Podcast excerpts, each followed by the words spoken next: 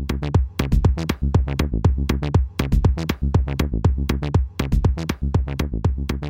ladies and gentlemen, boys and girls, Mel Herbert here. It's Elon Daily. It's part of the Talking Tesla network of shows. Yes, it's a network of shows, and it is Wednesday, uh, November 5th. If you can believe it, it's November 5th.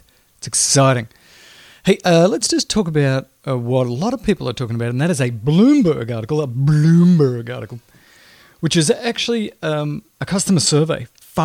5,000 people did this survey. 5,000, which is a good you know sample size. And they asked the Model 3 owners, Model 3 owners, uh, a couple of questions. First of all, do you like driving your Model 3? You know how many people said, yeah, it's a pretty nice drive. Actually, it's quite outstanding. In fact, it's excellent. 99.6% of people. And you know why that is? Because it's true. You know why it is? Because it's just a fabulous car to drive. It is just a pure joy to drive that car. Its acceleration is so smooth that you really feel like you're hugging the road. It's got this beautiful um, you know, visualizations on the car in terms of the screen, but also outside the window. It's really, I love that car. It's a fabulous car.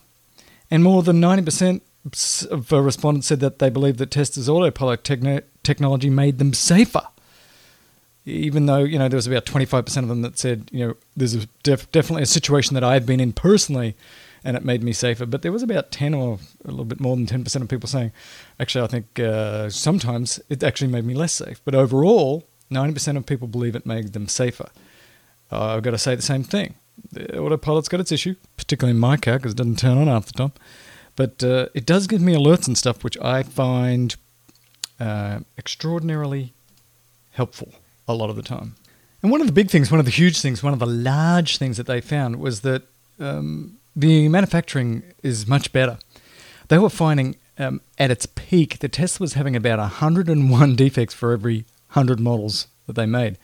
But now they're down to about 35. So this is what you'd expect as you get better at manufacturing and uh, you, you get better components and you learn how to do things better.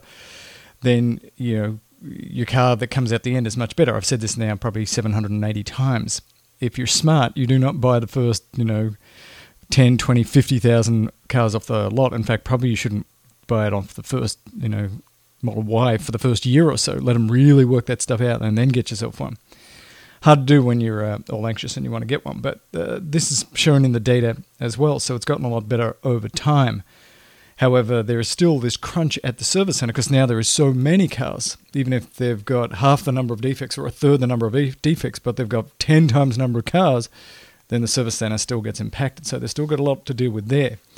And if you crash your car, it used to take an average of two months to get it all fixed and body fixed. But now it's only taking about a month, which is still way too long, and they want to get it to the point where it will be days um, by doing this stuff in house. But that's still some time away. And the other good thing is that the Bloomberg data shows that the average Model 3, after 40,000 miles, is losing only 2.5% of its battery capacity. Whereas back in the day, the typical Model S sold in 2014 lost more than 4% charge after driving the same distance. So this is something we've seen over and over again. These 2170s are working really well, and so over time you can expect to only lose a little bit of capacity after, you know, a number of years of driving. And at 100,000 miles, maybe just 5 or 10%, because it seems to be that most of the loss of the battery occurs in that first 50,000, and then it plateaus even more. It slows down even more. So, a lot of good news from this little article, which makes me happy in the sides that are in. And SpaceX has been pretty quiet the last few months. In fact, it's been nearly three months since they shot up their last rockety rocket. But uh, they're getting ready to fire up some more Starlink satellites into low Earth orbit, and that could occur as early as Tuesday, November 11th from Cape Canaveral. Then there's going to be more after that. And this is part of that push to get uh, a lot more Starlinks up there. And they're, again, they're trying to go from what was planned about 11 to 12,000 Starlink satellites to up to nearly 40,000 Starlink satellites. I haven't heard what's going on with that, whether that's going to get approved.